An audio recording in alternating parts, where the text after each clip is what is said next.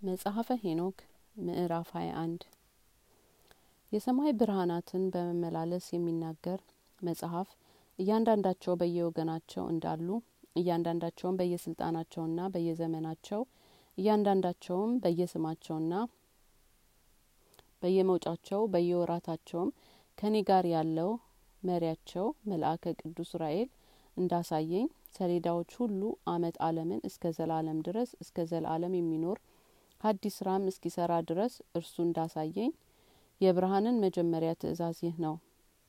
ፀሐይ ብርሃን ነው። መውጫውም በምስራቅ በኩል በሰማይ መስኮቶች ነው። መግቢያውም በምዕራብ በኩል በሰማይ መስኮቶች ነው። ፀሐይ የሚወጣባቸው ስድስት መስኮቶችን አየው። ፀሐይ የሚገባባቸው ስድስት መስኮቶችንም አየው። ጨረቃም በእነዚያ መስኮቶች ይወጣል ይገባልም። የሰማይ ከዋክብትን የሚመሩ ከሚመሯቸው ጋር ስድስቱ በምስራቅ ስድስቱ ፀሐይ መግቢያቸው ናቸው።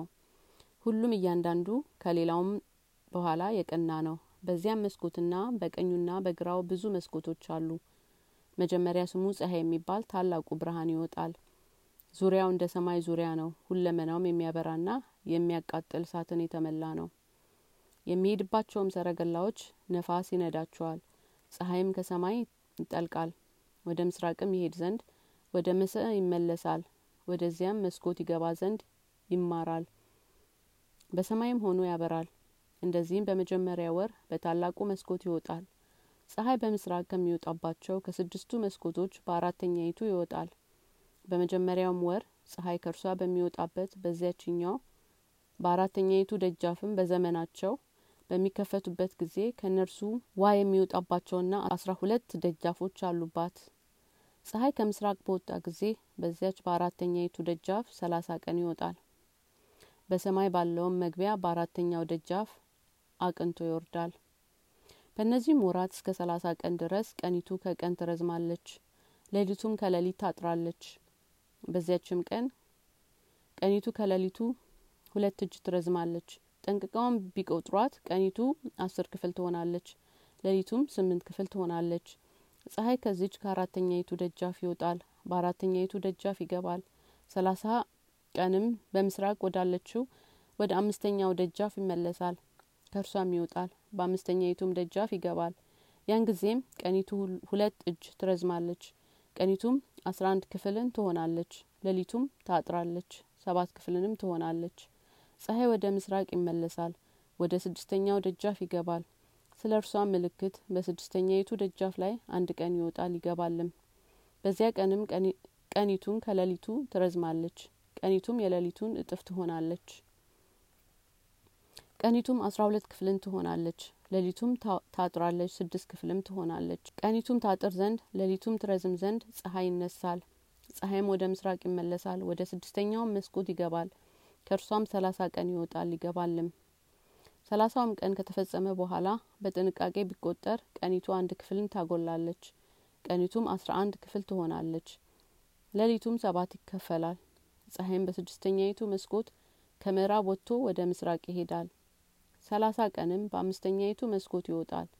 ዳግመኛም በምዕራብ በኩል ባለችው በአምስተኛይቱ መስኮት በምዕራብ ይገባል። በዚችኛውም ቀን ቀኒቱን ሁለት ክፍል ታንሳለች። ቀኒቱም አስር ክፍል ትሆናለች። ሌሊቱም ስምንት ክፍል ትሆናለች።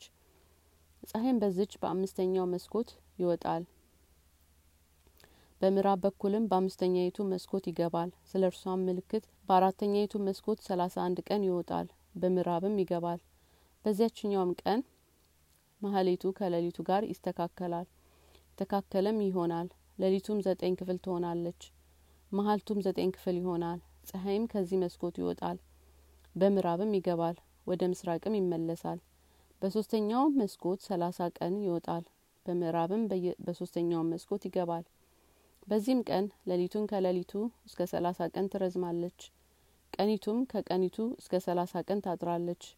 በጥንቃቄ ቢቆጠር ሌሊቱን አስር ክፍል ይሆናል፣ ቀኑም ስምንት ክፍል ይሆናል።